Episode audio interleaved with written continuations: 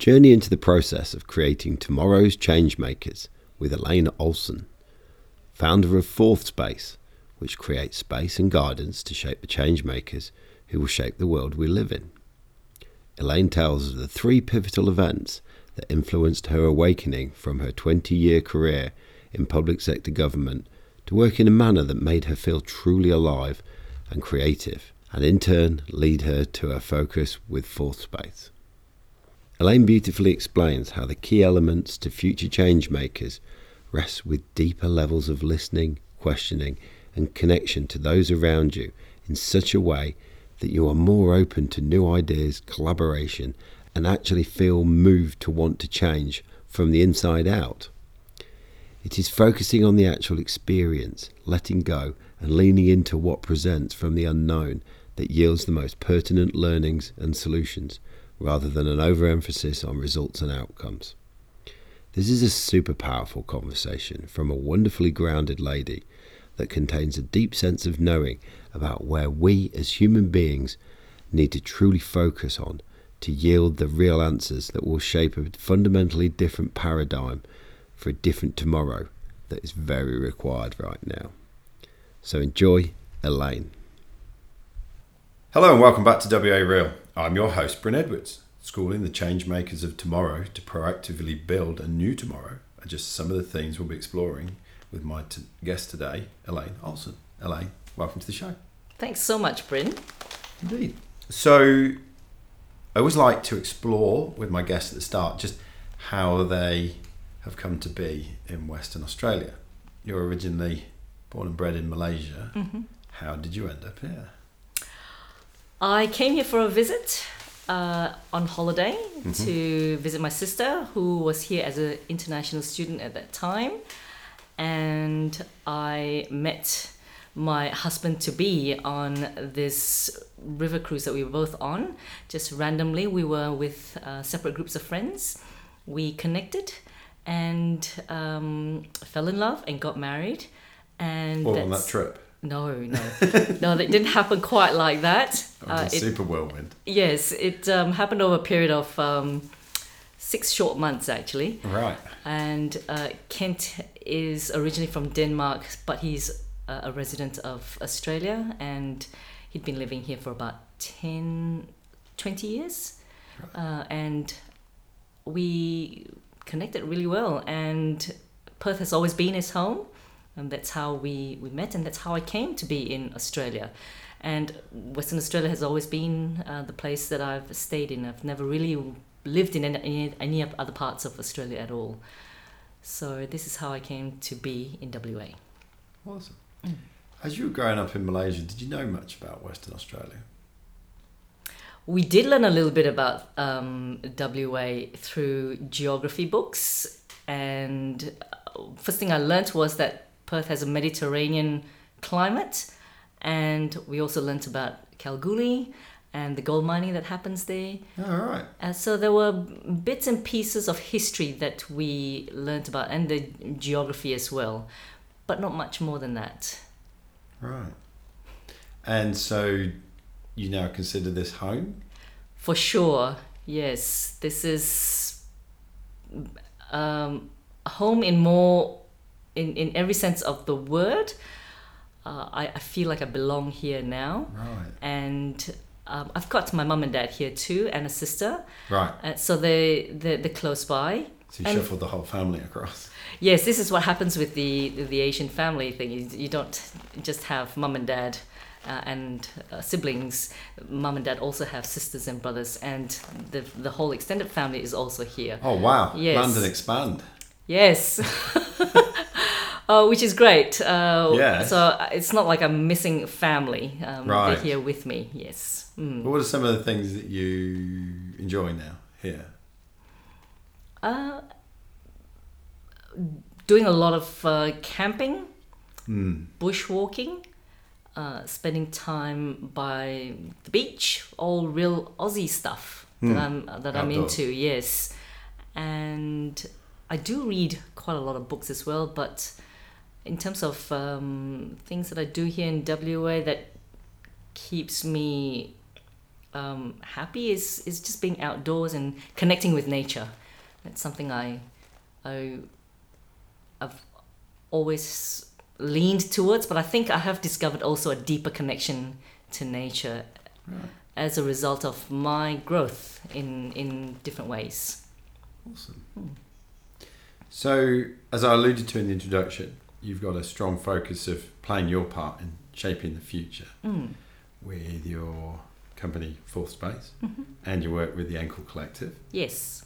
Where does that um, strong focus come from in Elaine's story? Is it something you've always had, or is it something that switched on? I guess it switched on. Uh, it was never in me, and I am a late bloomer in terms of making a difference and wanting to create change. So it wasn't until I was in my late 40s did I experience a sense of coming alive. And accompanying that sense of feeling alive was this really compelling, strong urge to actually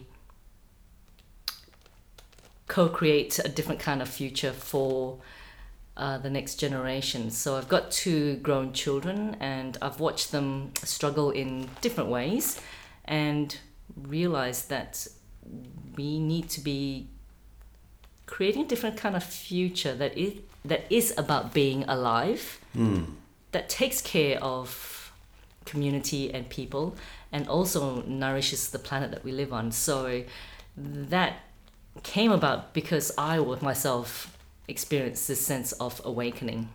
Right. Can you tell us a bit more about this awakening? Yes, I can.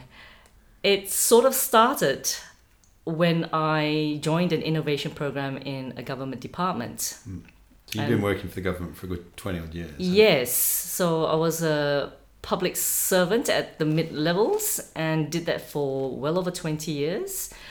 Um, got got uh, some satisfaction and some rewards from that, but never really felt 100% satisfied.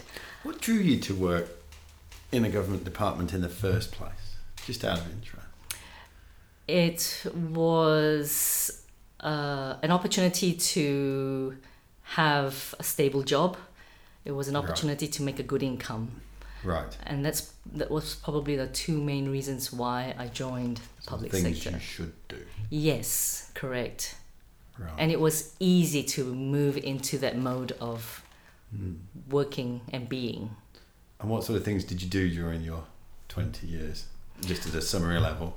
Sure. Um, mainly, I started as a librarian, so and did that for about seven years, and then moved into policy into policy roles and dabbled in areas like international trade and development, um, executive recruitment, a bit of e-government, Hmm. and um, a bit of um, IT as well. So bits and bobs, and it was with different government departments. So I didn't stay in just one department, Yes. but um, So there's a bit of variety in that. mm, mm. and it was it was interesting and it was fine, but wasn't Mm. fully satisfying for Mm. me. And and I only knew that because I did this job And what in tell us about the innovation. job? Pardon? Tell us about the job that brought about the awakening. It was uh, uh, an innovation program, and my only brief was to foster a culture of innovation. And I literally could do whatever I wanted.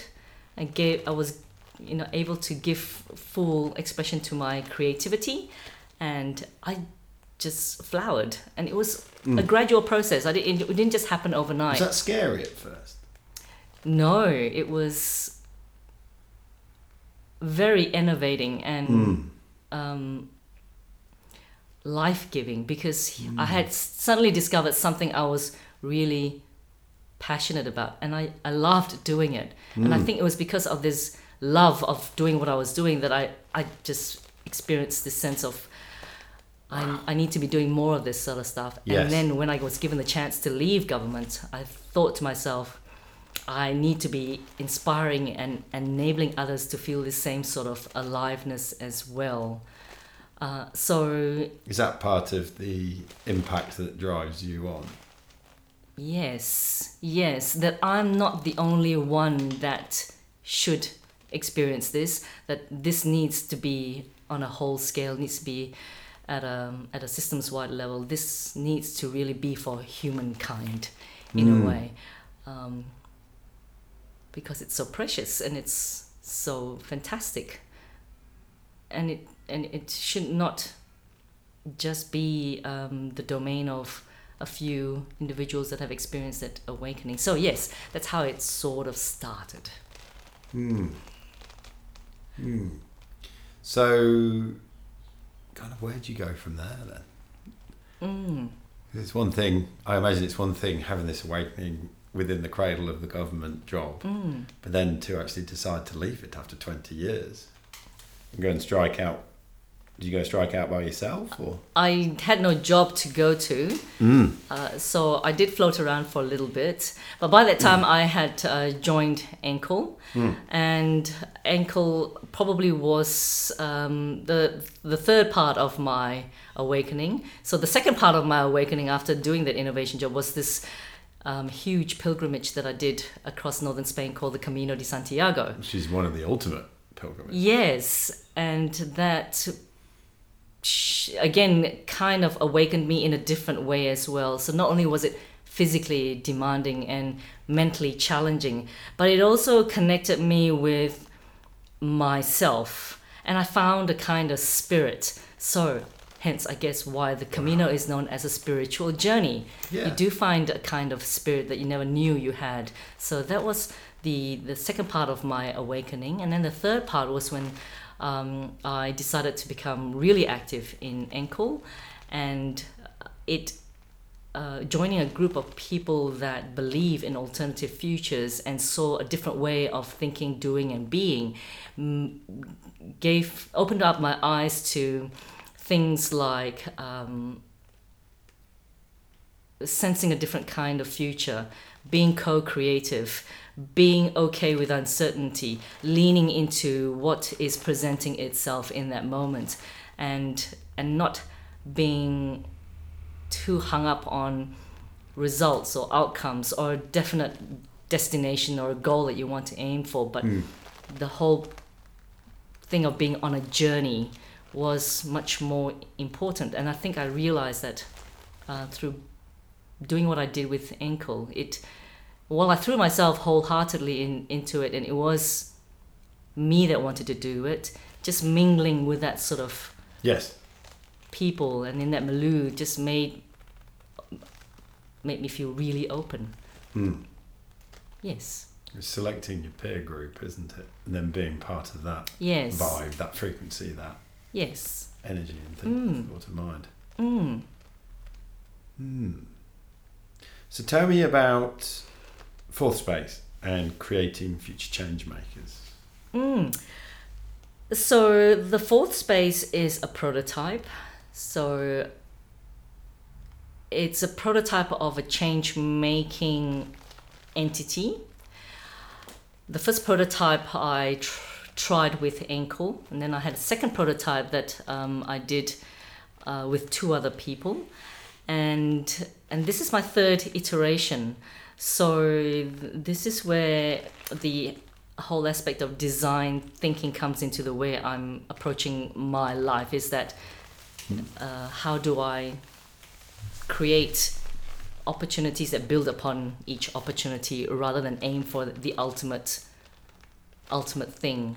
So the fourth space is um, a prototype of what I'd like to see emerge in my future, and it is about running innovation labs at this moment, social innovation labs, and a lot of that learning and knowledge I've gained that I've prepared for the fourth space has come about through a couple of important change making courses that I've been on. Right. Uh, and that they've been catalysts in further creating more growth for me. So cr- running innovation labs, running social labs is about um, creating Yeah. a, Tell- a, tell a me learning is a journey. social innovation lab. Um, it is. It's got that definite strong people focus. Yes. It's got that uh, connection to community. Mm-hmm. It's about building social capital, and What, what does that mean for the un- uninitiated listener? social capital is about the capacity of people and communities uh, to be um, a source of innovation and a source for good. And it's Right. about connection and well being and belonging. And that capital, as opposed to financial capital, is what is needed to take us to the next level of human growth. Mm, That's my interpretation, anyway. I love it. And we don't give enough cre- credence to the importance of social capital. It seems to come sort of, you know, bottom on the list of important things. Mm, yes, we seem to be focused on making money. Um, we we we want um, a financial economy, but we don't take into consideration the people's side of things as much as we should do. Mm. And I think now we're seeing sort of the the not so good effects of that sort of economy, where it's all about profit and growth, and there's only so much that we can grow In that sphere. in that. Yeah, that's right. Mm. Yeah, because if you think about it as well, you know, you sit, I see it a lot in individuals around me who put themselves last Mm. as well, and then you start to see things deteriorate for themselves, Mm. which is a microcosm of what potentially is happening on the planet as well. Mm. So, I guess if I was to come along to your lab Yes. and be one of your, let's put it this way, your guinea pigs, yes. what would I experience? So Bearing in mind, by the, my understanding of it, is I'd be a bit too old for fourth space. Is that right? Is Well- it 21 to 35s? Oh, actually, I think I need to review that. Okay, anyway, we'll come back to that. But anyway, yes. as a guinea pig, what would I experience? you would experience the art of deep listening, the the art of dialogues, the opportunity to connect with others at a deeper level where you are being more empathetic. Um, you would experience coaching circles. You would experience uh, this deeper connection with others in such a way that you'd be more open to new ideas, more open to collaboration, and more ready to change yourself so that you can change things around you. Hmm. Sounds like a big ask, but it- and it's really hard to describe it because um, it has to be experienced to be understood Hmm. in a way and it is a learning journey because you you first of all learning about yourself. And you have to be able to want to change yourself first before you can embark on any change making activity. Otherwise whatever change you want to create will be hollow. And so the change must first occur within yourself. And so that's the premise that we work with. Be the Um, change in the world you want to see. yes hmm. It's really interesting what you're talking about there in terms of you know coaching circles, deep listening. Hmm. You know, that's part of that is what I've created here with the podcast. You Mm. know, I'd end up listening to people, Mm. the lost art of listening, and sometimes people say to me, "Oh, you're really good at it, Brent. You know, what makes you so good?" And, and glibly, half the time, I say it's, it's two things. I ask questions and then I shut up Mm. and I listened to the actual answer. But it's really fascinating that you should um, use those as components because, well, imagine that uh, to start with. It would take some effort to hold those components because they're not readily uh, readily seen or accessed or Mm. in everyday life. Is that Yes, it is actually quite difficult to listen deeply, and for most of us, we there's four levels of listening. This is something that we've I've learned from a a course called Theory U, and it's this Mm. uh, um, really important meta change framework that um, I've been exposed to. So there's four levels of listening. So level one is when you're downloading information that you already know.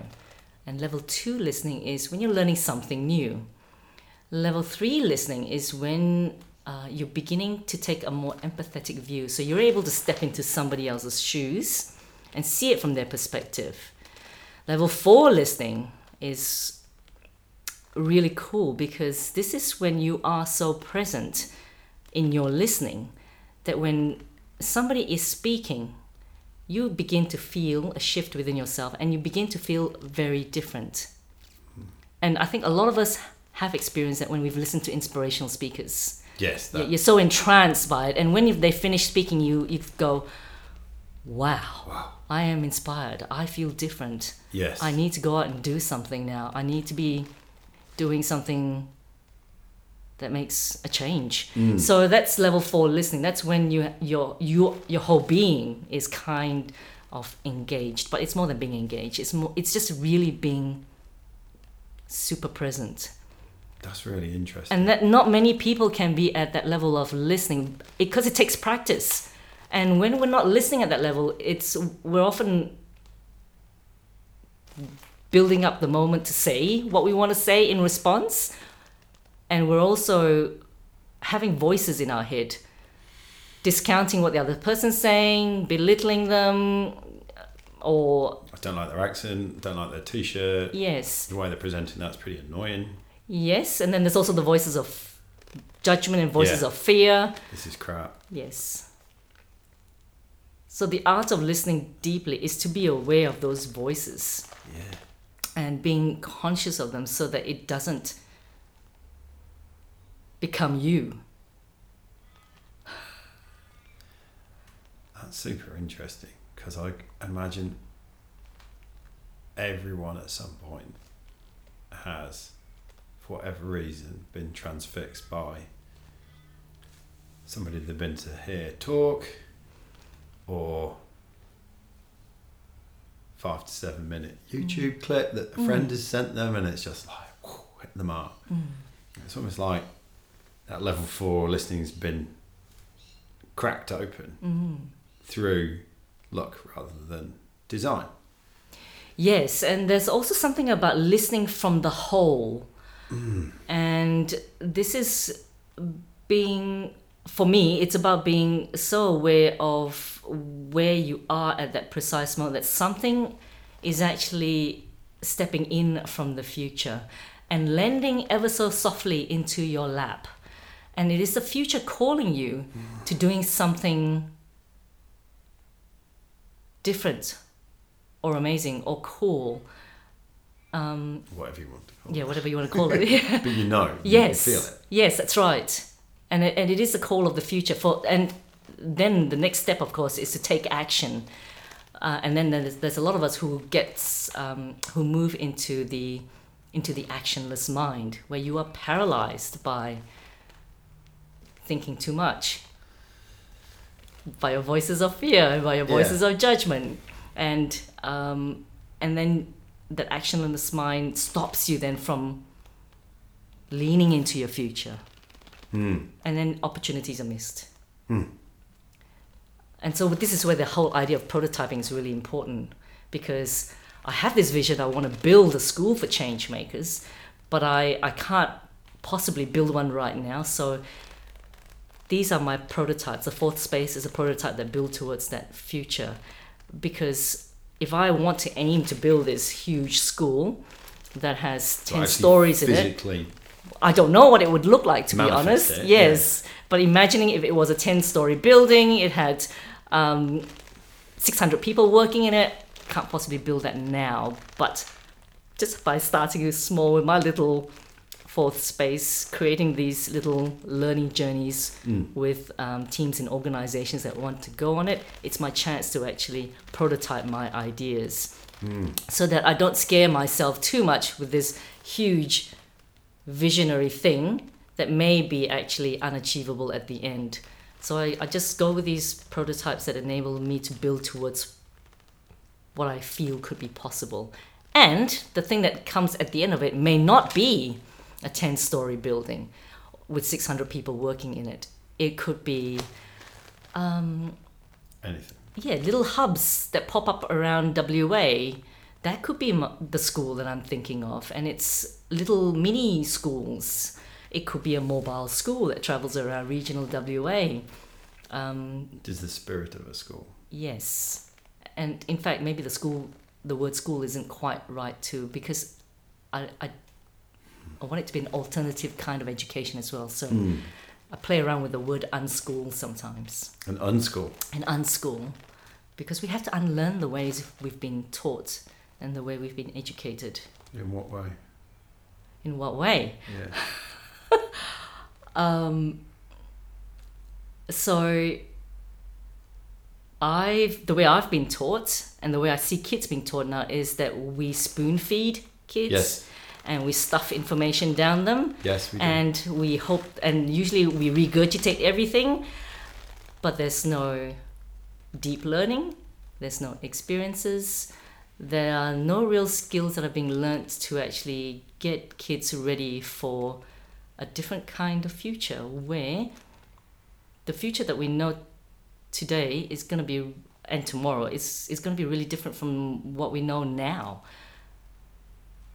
so we're still actually persisting with um, an industrial revolution type education system Mm. where kids sit in rows and they are treated like little robots um, and and spoon fed information when we really need to be able to let them loose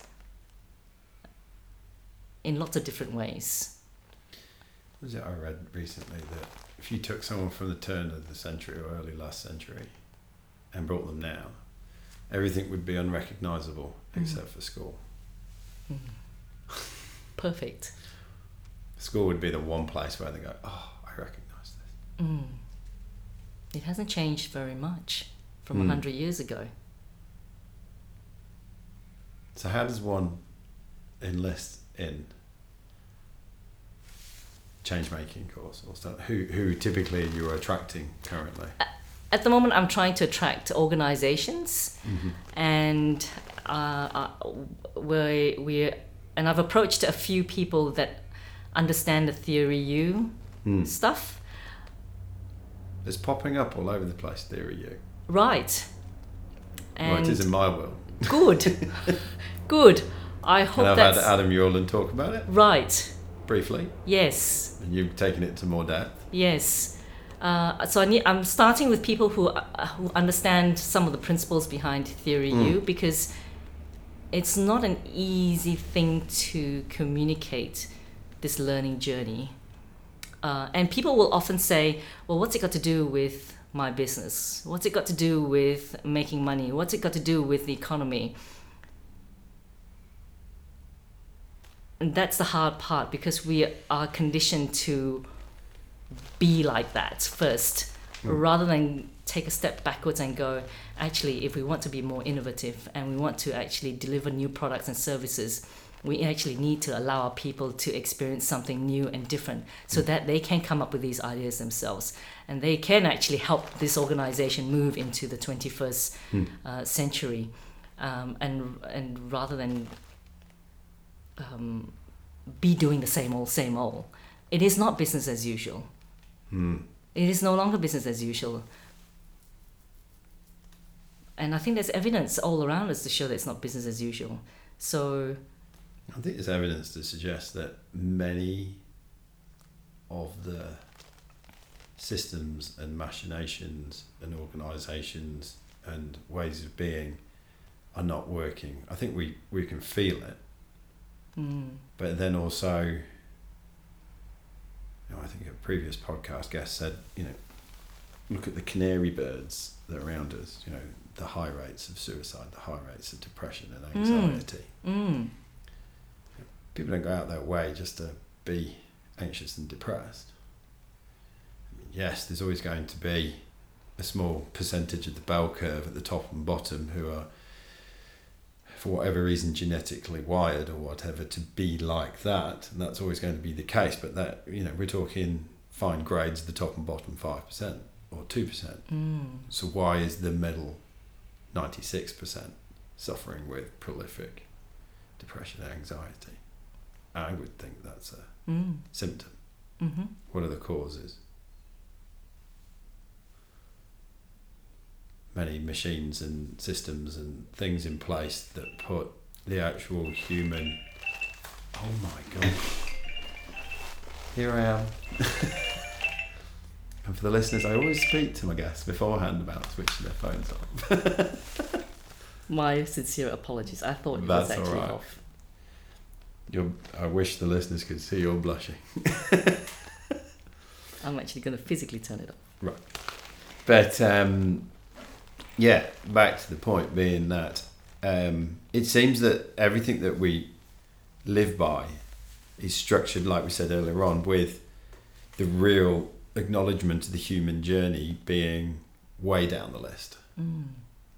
And everything that is probably seems really, really important right now money and stuff and uh, is too far up the list of Mm. priorities in the design of it all. Mm. Is this what human design is about? About money? No, about putting humans first in the design of things. I believe it is. Uh, yes, I, I'm, I'm, I'm. I get a sense that we've forgotten to be human, and we've Hmm. forgotten what it's like to be deeply connected to each other. And the, what you've talked about are those um, symptoms and those signs that those connections are not there anymore and we really need to re I don't I, I don't like the word use rethink but we need to rethink the way we are we need to re-feel the way we are hmm. we need to re-be the way we are Oh, I like that. yeah. So just the way we are being at the moment, we're not actually being. We're just we're doing. We're doing a lot of stuff. We're thinking a lot of stuff. Oh, But yeah, we're- should you? Yeah. but we're not necessarily being a being. And being being means here, means now, being present. Um, but we're always thinking about past, planning for the future, being worried about the fight I had yesterday, uh, being worried about the report I have to put on put in tomorrow. And so we're conditioned to be like that. and that's giving us so much grief. Hmm. Hmm. It's fascinating because I've had a few people not so long ago on the podcast talking about meditation and Mm. you know sort of being present and, Mm. and mindfulness and this that, and the other. Um, but it's all it's interesting listening to you speak. It's almost through living and working in the world of work and going through government and then having this epiphany job and then moving forward. You, you know the stuff you're talking about here, and we're talking about from a very much a well, if we if we place this first in the organisations that we put together and the way that we work and the way that we be, and then to hear you talk just then, that's coming at the similar end, Mm. just from a different journey. If that, does that make sense? I believe it does. Yeah. But there's so many people that reaches this awakening Hmm. at this point in their lives, and for me, people would say it's a midlife crisis. Oh. Yeah. Well, actually, the the crisis is happening sooner, um, and maybe that's not such a bad thing. you do need to have a crisis in order to wake up. Mm. Um, but how do you help people uh, awaken sooner rather than continually be in crisis mode Mm. and um, and help them reach a higher level of awareness sooner so that they can actually struggle better. We will struggle. That Oh. is humankind's lot in life. We will be struggling. But how do you struggle in a way that is better, that is richer? Better struggle. Mm. Can we bring about the awakening sooner? It seems that, yeah, if people are going to struggle, struggle better, but there will always be, I don't know, there, there may always be this point where the struggle just gets to a point that it's like no more and the epiphany drops in and it's like oh it's off now hmm.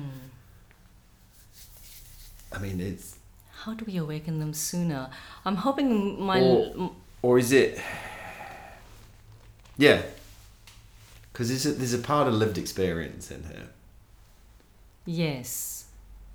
because we can read we can read a lot of stuff and I, i've had this of, of recent cognitively i understand stuff Mm-hmm. but then all of a sudden it drops from cognitive to actual embodiment and i've had the experience and i'm in the moment and i'm like oh crap that's what i read about in this book Mm. oh i truly get it Mm-hmm. How do we accelerate that uh, that's why it has to be a learning journey Hmm. over a period of time. And I moved away from offering one-off workshops and um, one-off talks to to creating this learning journey because it has to be over weeks and months for that penny to drop. It's transformation doesn't happen overnight unless Yeah. it's um, well, it does happen overnight in some Yeah. instances, um, but intentional transformation takes time. And and people just need to want need to be curious. Yeah. Um, and and I think they have that curiosity. That's a very step first step towards mm, realization towards um, an opening for something new and different to come through. Just have to be curious. But even sometimes that curiosity is squashed out of us. Yeah. Hmm. can't think like that. You can't talk like that. You can't try that. That's too outrageous. That's too silly. Hmm. yeah. So what else do you focus on with your work? Um, I, I at the moment I'm doing some work for um, a, a, couple of schools, and I'm taking part in um, a special program that's about bringing more creativity Hmm. into um, into schools, and so I go into two different schools, and I'm doing a lot with the teachers and with the students to infuse more creativity into the way they teach and the way they learn. Hmm. Uh, so that's one way that I'm uh, creating another small shift and doing it teacher by teacher and doing it student by student. And it's been really fun and I've uh, I'm growing. I can f- and I'm and I know I'm growing because I'm feeling uncomfortable as well. There's this discomfort when I'm experiencing something new and different and I'm saying to myself this is this is okay. This is okay to be uncomfortable. If you if you don't know it, you you that means you're learning it. Hmm. So it's been great in that respect.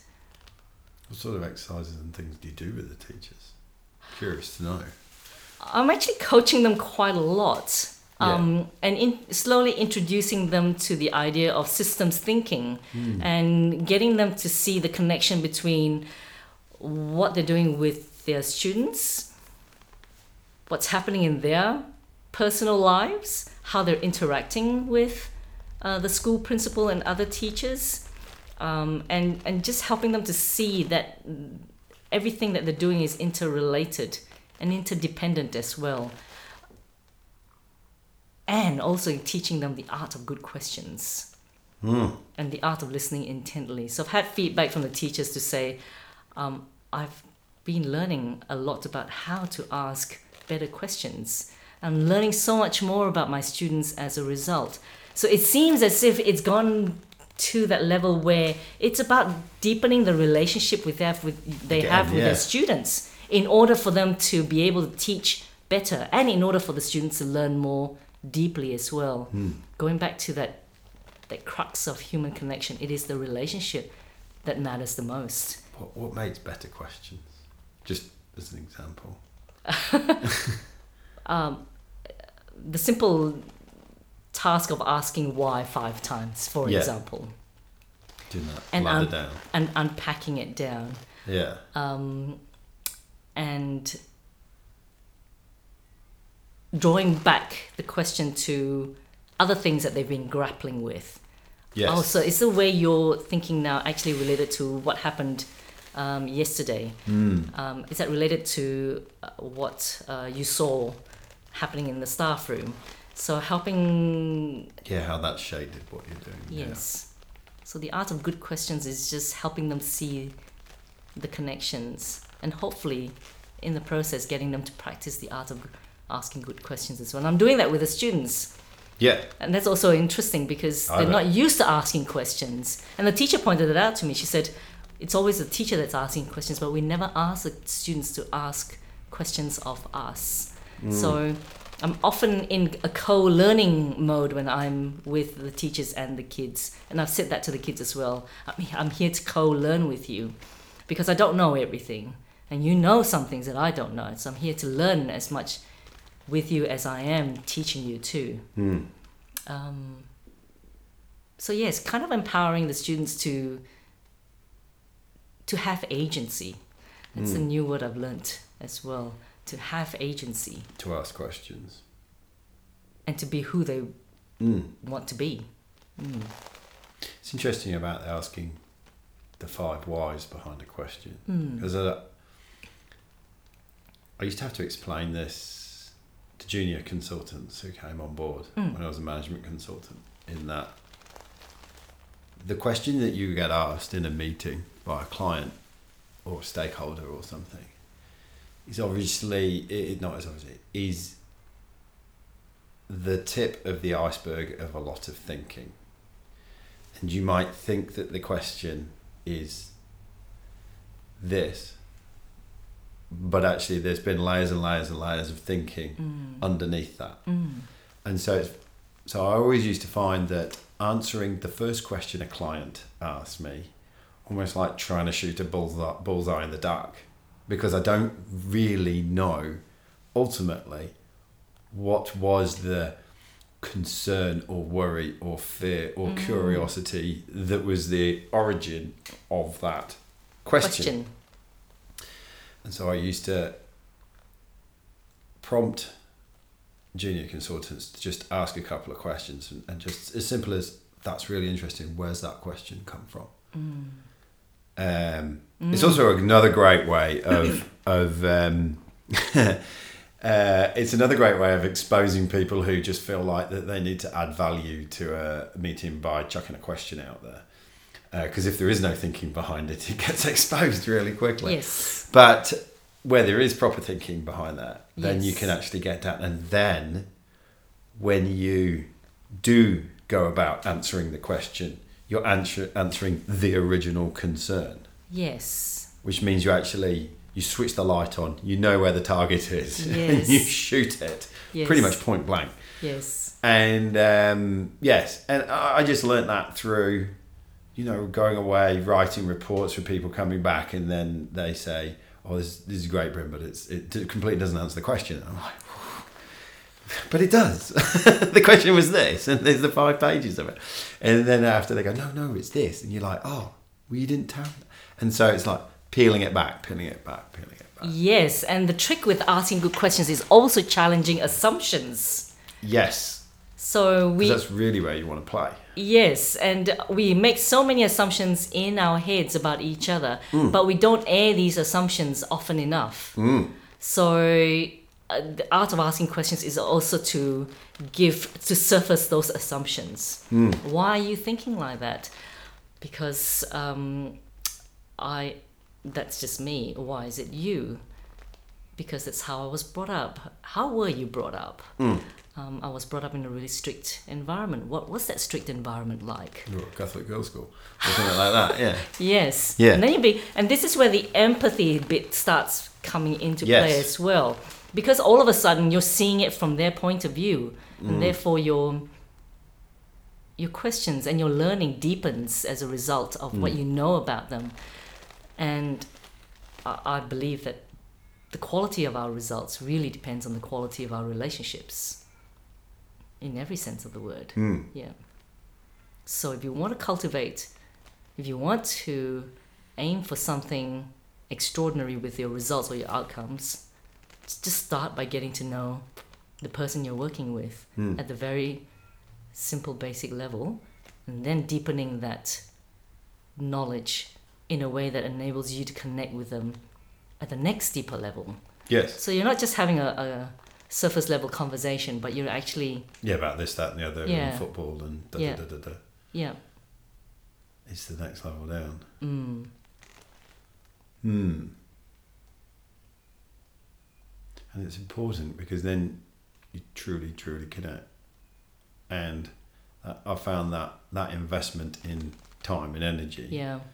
means that when you, certainly in a work sense, for me as a, as a consultant, when I did then have to put the report together, when I had to do the work, it was actually done quite quickly Mm. and it added value Mm. and it hit the mark. Mm.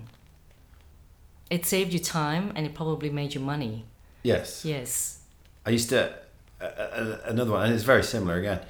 Again, with junior consultants, they'd be very keen to come in and like, this is what I know. I can fix your problem because you know, as consultants, we were there to fix business problems. Um, and this is the this is the answer. And um, yeah, I saw a lot of that when I started to work for one particular global management consultancy.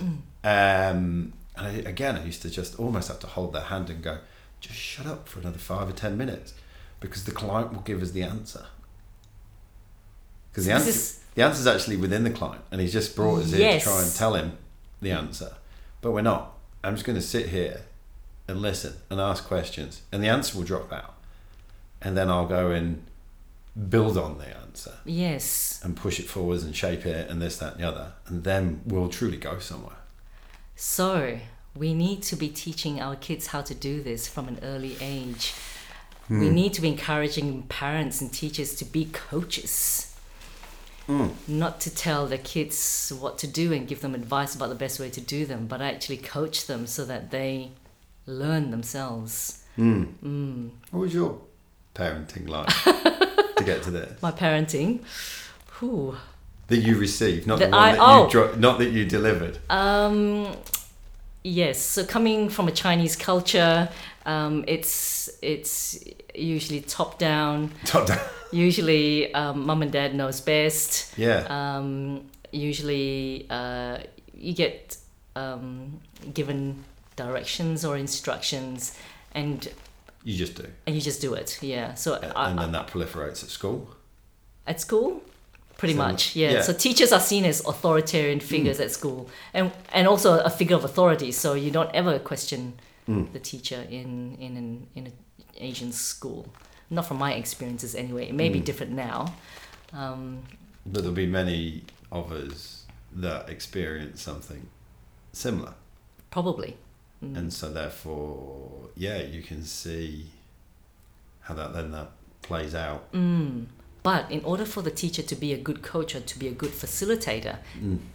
they do, they do need uh, smaller classes. Mm. Uh, they need to provide, be able to provide that more personal approach, and it's hard when you've got a class of thirty Yes. and you're just one one teacher in that classroom. So I can also understand how the system is set up in such a way that it actually prevents Mm. real innovation and real creativity to to emerge because you know, there's pressures on on getting the kids to school. There's pressures on funding schools. There's pressures on, um, yeah. So how do we how do we hack the system so that Is it small groups at the start to build that momentum within students to have the curiosity, ask deeper questions, get ex- yeah, want to do the deeper learning, so that that then in and of itself becomes a habit, so that they then become more self sufficient. So you could actually put them in bigger classes later on mm-hmm. once that has been instilled installed. Mm. I don't know the answer I don't to know. that. I'm just yeah. musing. Yes. Yeah. I think many things just need to be to be adjusted and tweaked so that um, there's a, a different way and a newness enters the system in a small way. I, I don't think um, massive systems like education can actually be shifted overnight. It needs to be tweaked and adjusted, and little prototypes need to happen so that um, Hmm. Decision makers can see that something is working because it's different. It's tricky, isn't it? Because It again, tricky. it's like when you talk. You mentioned earlier on, and you're talking to, you know, like a business owner about, well, how does this make me more money? How does it do this? How does it do that? Mm. Makes me more efficient, profitable. Um, it's kind of you got to go and experience it, You and do. then you'll know. Yes, correct. I can't tell you. And so that's an investment of time and energy And trust. and trust. You have to trust the journey is going to yield Mm. something, Something. for you Yeah. and not be, um, you know, dead set for this thing that you want to Yeah. achieve at the end of it. it's not as simple as well it's not quite as simple as spend three weeks with me then i will teach you how to weld then you can put metal together but then even that opens up a doorway to Exactly. cars or sculptures See, there or is bridges There is a craft to all of that. Yes. The artisan. Mm. What happened to the the art of those sorts of craftsmanship? You know, you when you're welding, you can also weld a piece of art, yeah but that's no longer taken into consideration either. So we've there's gone to such a place of functionality and outcome Mm. exactly what happened to the heart and soul of welding, for want of a better example.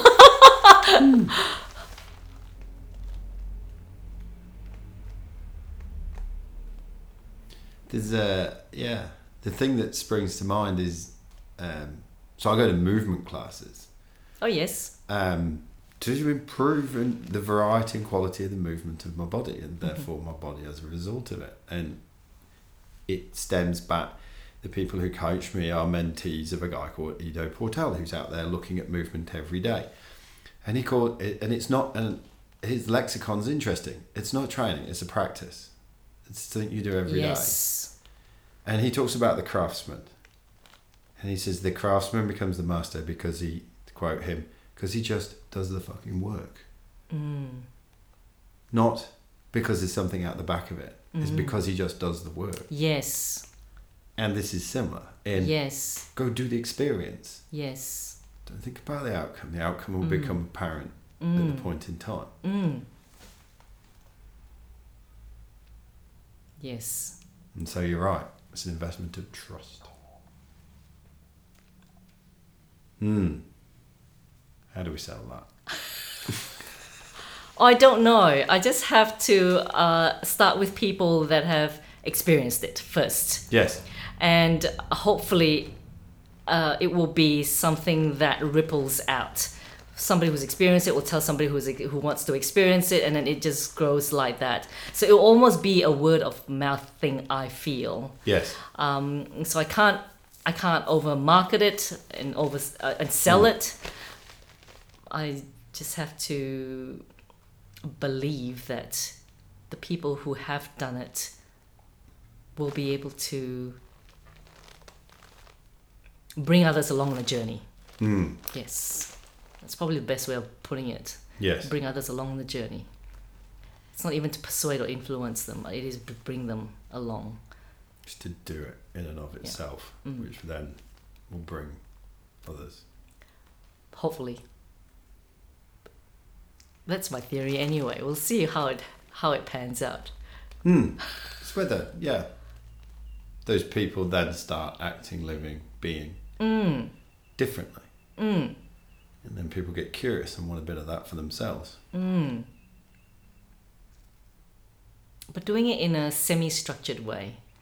Um, so this is where the notion of holding spaces Yes. and creating safe containers for this co-learning to occur, for the co-exploration to happen. Uh, you, you can't. It's this safe container space is actually really critical in Mm. enabling the the aliveness to come through.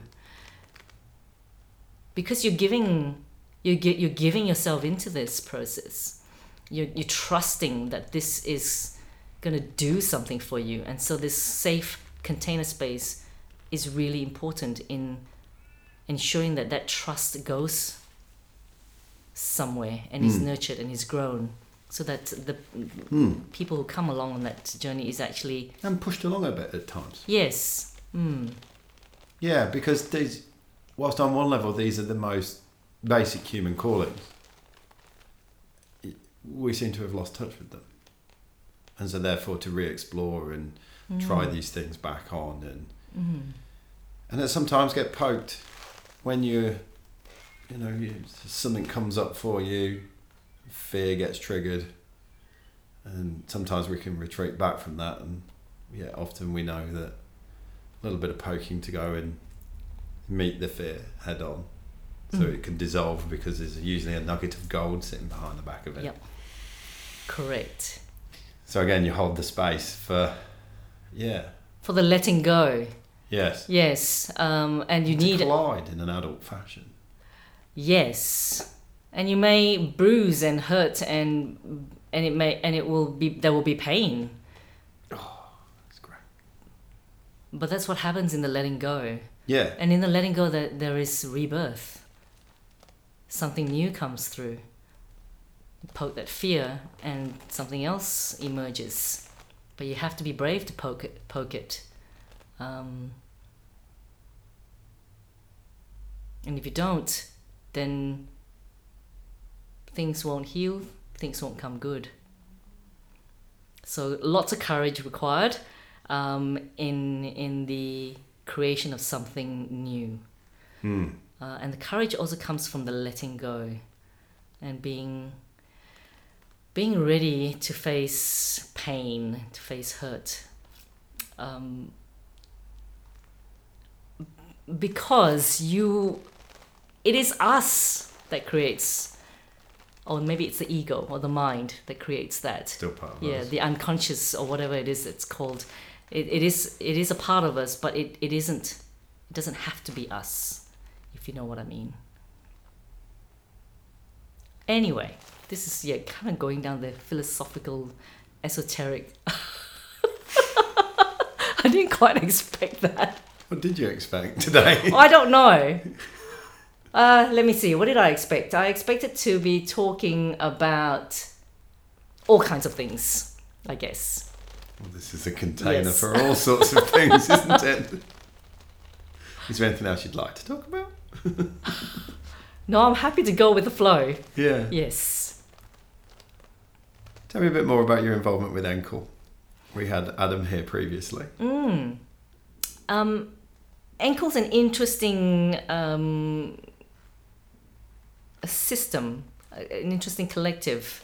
Uh, all sorts of people come to Enkel, and they come from all sorts of backgrounds. Um, people are born here, people are born overseas, people who have studied different professions. There's engineers, there's consultants, there's scientists. Um, and I think what Enkel is is about saying to you, you you can be who you want to be if you're prepared to just explore what could be possible. So future possibilities has has been one of Enkel's taglines. What are future possibilities? And you can interpret that tagline in any hundred ways, and uh, it is the possibility of yourself, the possibility of your work, the possibility of your family, the possibility of um, the system, the possibility of um, the organization you're working for, but it is just a chance to explore. Open up to Yes. potential and opportunity. Yes. And I think that's that's what is appealing to me about Enkel. That's Mm. what drew me to Enkel too in the first place. You said earlier on you got quite involved in it. Mm, very much so, yeah. What were you doing? Um, running lots of community workshops. Um, we did some consultancy work with local governments as well, and ran some innovation and creativity workshops. Um, but there was really that strong community focus to it. Uh, there was also the New Economy Conference that Enkel ran last year, which they are also planning to host this year, but a much on a much larger larger scale. They're Mm. they're hosting the um, the national conference, so uh, that uh, I'm looking forward to that too. Mm. Mm. What does Enkel do at the moment? Has it still It- it has- and Um, it's focusing at the moment on activating the naval store ah in Fremantle. yes Except that it probably won't be called the naval store anymore. I think it could be called the Enkel store. mm. but I'm, I'm not 100% sure about that. Uh, and so the focus at the moment is activating that space and also on um, co creating this national conference that is the New Economy Conference. So, uh, looking forward to actually see what emerges from those Mm. two activities. I think it sort of heralds a new, a new, possibly a new phase for Perth. Mm. Hmm. In what way? Uh, that something like Enkel can be seriously considered as uh, a change making organization and that it has the, uh, the potential to shift people's mindsets, people's way of thinking and doing. And I think we're at sort of at that cusp at the moment, not just here in Australia, but all over the world. But I think it's significant here in WA because we've been slow adopters of many different things, and we're never leaders of big change. Um, so I'm hoping It's our time. yeah. Yes. I'm hoping that's the case. That it is our time. There's probably less hope, more certainty with people like yourself doing things like this. I hope so. Mm. Mm. It's fascinating. Sometimes I wonder why why I was drawn to come and live in Western Australia. And there's lots of like, surface and medium level answers. But then I sit here listening to people like yourself, and I'm like, far out. This is exactly why I'm here, to be around things like this. Mm. And there is, I I don't know, maybe maybe because of what I do with the podcast and and the extension of that to the people that I hang out with as a result of the podcast and things like that. But they just, to me, seems like a an ever growing receptivity to I sense that too. things that provoke you to think in a different way and test your own personal paradigm. Mm. I sense that too. the other thing I'm doing is bringing a really cool thing to Perth called the KaosPilot Masterclass. Whoa, go on. Um, so when I was in Denmark recently, Mhm. um, and I and I know of a KaosPilot from from when I first joined Enkel, and there were two. There have been two um, major organizations that have been inspiring Enkel. One of them is KaosPilot, and the other one is Knowmads in Amsterdam. So KaosPilot is based in Denmark, and while I was there recently, I popped in to visit them and um, they run master classes over in on the east coast and told them about my dream for building a school for change makers and um, looking for ways of exploring opportunities to make that dream come true in some ways. So the masterclass is kind of like another prototype. So KaosPilot is um, a, a design business school um, based in Denmark, and they've got this masterclass thing running, as well as a three-year full-time program in Denmark itself, where their students um, do a lot of project-based learning, and these are real-world projects, and the students themselves choose these projects as well. Uh, so it's I understand less theory-based and more real-world application type learning that happens. But um, I'm uh, yeah keen to bring this masterclass here. The masterclass is around facilitating learning environments that are creative and innovative. So um, pretty much targeted at, at educators, but also the learning the learning the learning professionals, the organizational development people in in companies, for example. And it's about how do you facilitate uh, an environment that encourages people to learn in a way that's creative. Uh, so yes, I'm I'm keen to see what sort of um, response we get to the masterclass, which will happen in September. Uh, we're also having um, a taster event in July, and that will be a bit of a prelude to the masterclass as well. So yes, I thought I'll just pop that in there because it's an opportunity to see another kind of education take place Yes. um, in, in WA. Another kind of learning that can take place. Um, and learning that's more experience based and more immersive. Yes. Yes. Hmm. I like that. There's just a growing, growing focus on learning and growing. Mm. Hmm. So, what have you learnt about yourself in this journey? What have I learned? Um, here's an interesting thing, right? I've learned that. Well, I knew I was going to die one day, but I've learned to be okay with the notion of dying. Oh wow! Yes. Tell me how that came and I, it's because I've been meditating out in nature and um, feeling this connection to earth and to birds and to trees and to air and to space, and suddenly understanding that I am actually part of all of that, and that if I were to die one day, I would just disappear into all of that, and and that's okay. So hmm. before, I think I, I was too much in my head, and my mind would be saying to me, "What's going to happen to you? Where you're gonna go?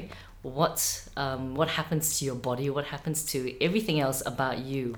But actually, my mind isn't just about my mind. That was my mind telling me that my mind was number one. But really, it's not the only number one. That everything else about me is also number one. So um, I've been able to kind of be aware of that too, um, and understanding that yes, um, learning to be okay with death is has been part of my growth. how has that changed life? Um, Because I've always wondered whether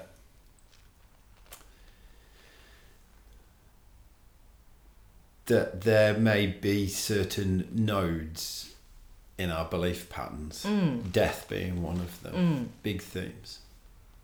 Death, life, love, relationships, stuff like that. But let's take death. And at its very core, you could either one of the options could be you embrace it like you have mm, or you can reject it and like denial it's not going to happen to me or it's not going to happen to me for ages or you know very sort of fearful part of it so reject it And then if you play that out as a real base sort of belief, how does that paint life and some of the decisions you make without realizing that that's sitting at the bottom of the well talking to you? So I'm just wondering how. Yes, it's so it's made me realize that life as we know it needs to be about living. So I want to help create organizations that are alive mm. in every sense of the word. And being alive means not just extracting from the ground and extracting from people, but giving life back Yeah, as well. the whole of nature contributes. Yes. to itself. Yes. So this ties back to another colleague of mine who's from Enkel as well, who um, is across the whole circular economy thing. Um, life is circular, and and us as people working in organizations, it's it's important to acknowledge this circularity of of life, not just in the way we live, but in the way we work. because the way we're working is actually literally killing us. Yes. Yes. And, and taking away much of our life. It doesn't make sense that both sets of parents may go off to work full time and leave their children to be um, cared for by other people, and then you, you your your quality time with them is ten percent of your of your life. And um, What's that and I, role s- and I and I don't want to knock that either because that is people's prerogative. That's what they want to do, and but it it it it's not life giving. Mm. We have to make money too. People will say, and I know that too. So I don't know. It's a conundrum that we're finding ourselves in. How do we um, Mm. shift from a place of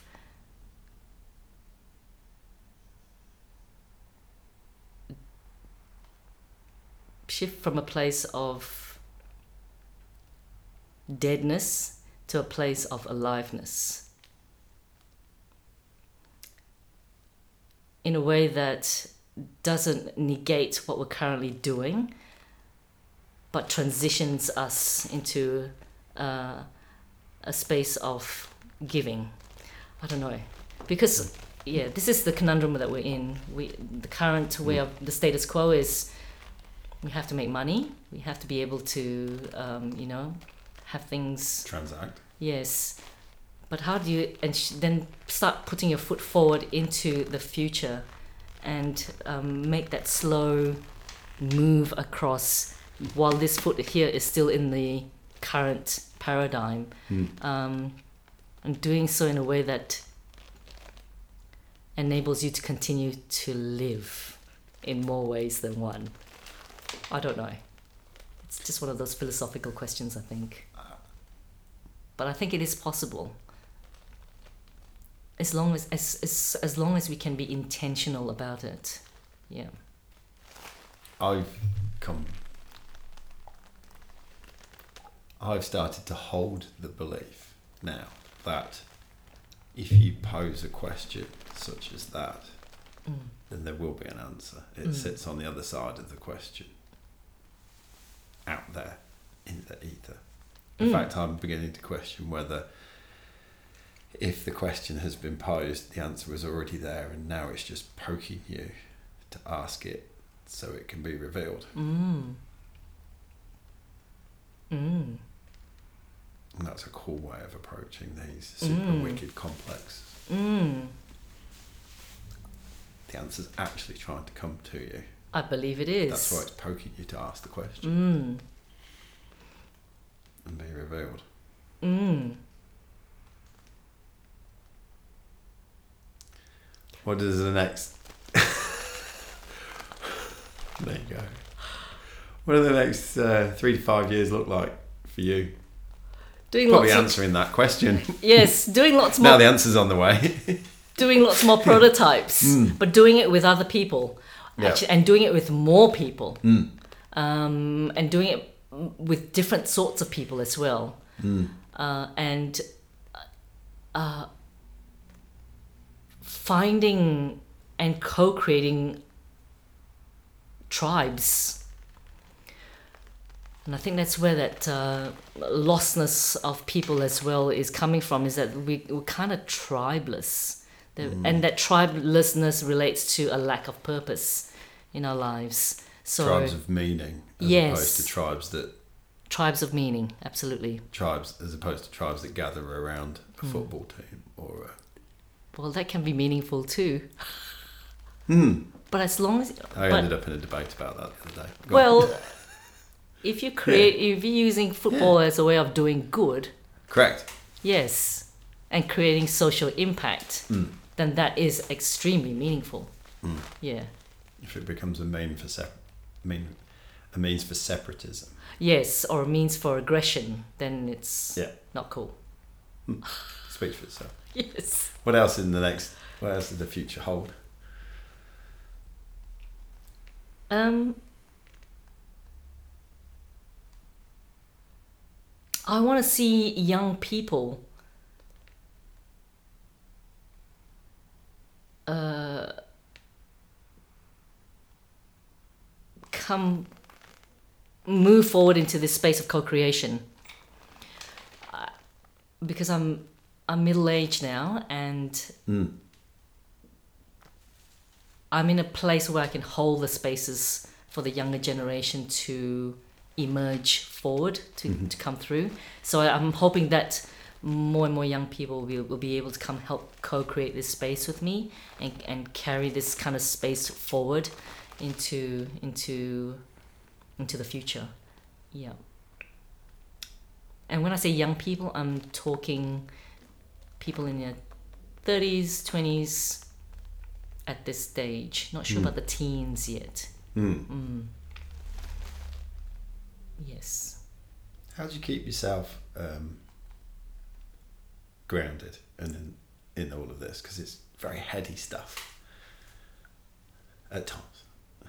I wouldn't say it's heady stuff No, because I don't spend a lot of time As soon as thinking about it. As soon as it. came out of my mouth, I thought, no, it's not heady stuff at all. But how do you keep yourself grounded? Or does the Uh, work itself keep you grounded? It does. Well, meditation helps me as well. Mhm. Being out in nature is very grounding. So I, I try and do that every morning for at least half an hour if I can. Um, how do I keep. I, I ground myself when I hear and see shifts in other people. So there is there is no for me there is no ego in that where I go, wow Elaine, you're really great. You're doing this job and you're actually making people feel inspired and feel awesome. Uh, I'm just going when I hear or sense or experience a shift in someone, I'm going I'm I'm connecting then Yes. into this deeper space of going, yes, this is good, this is right, this is who I am. And so that keeps me grounded because this is what it means to be who I am. Hmm. Yes. Love it. Love it. One of the last questions that I always ask my guests is if you could take a small nugget of information and upload it into the collective consciousness so we all just get it, what would that be?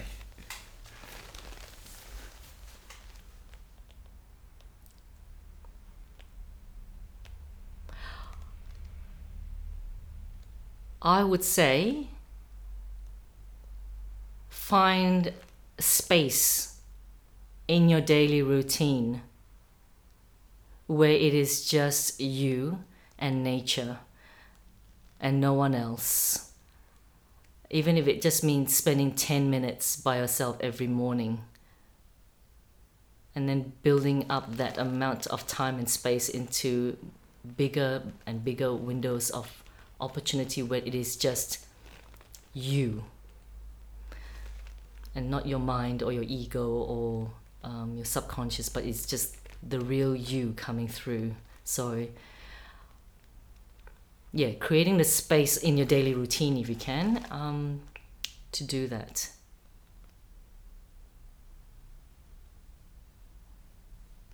Really super important Mm. because we don't have enough time to ourselves. And that's a cliche, right? But it is literally. You, you're not making time Mm. to be. To be. Mm.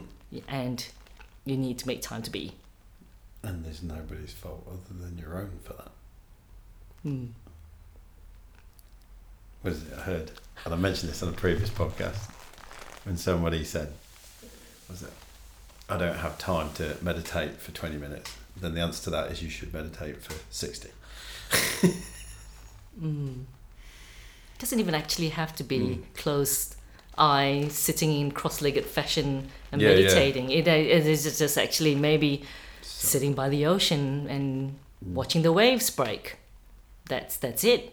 Or sitting in your garden and observing the leaves Mm. and the flowers on your trees, and that's it. Or at this time of year, watch flames in a fire pit. Yeah. Mm. Mm. Mm. Elaine, it's been fucking awesome talking to you today. I've really, really enjoyed it. It's been super powerful. Thank you very much for having me. It's been awesome. If people want to come and find you, where can they find you? They can look me up on my website, which is um, www.thefourthspace.com.au. They can contact me that way. I'm also on LinkedIn, on Twitter, all the usual social media stuff. You're out there. I'm out there, yes. Out there. Thank you so much for taking time to come and talk to me. Thanks. Thank you.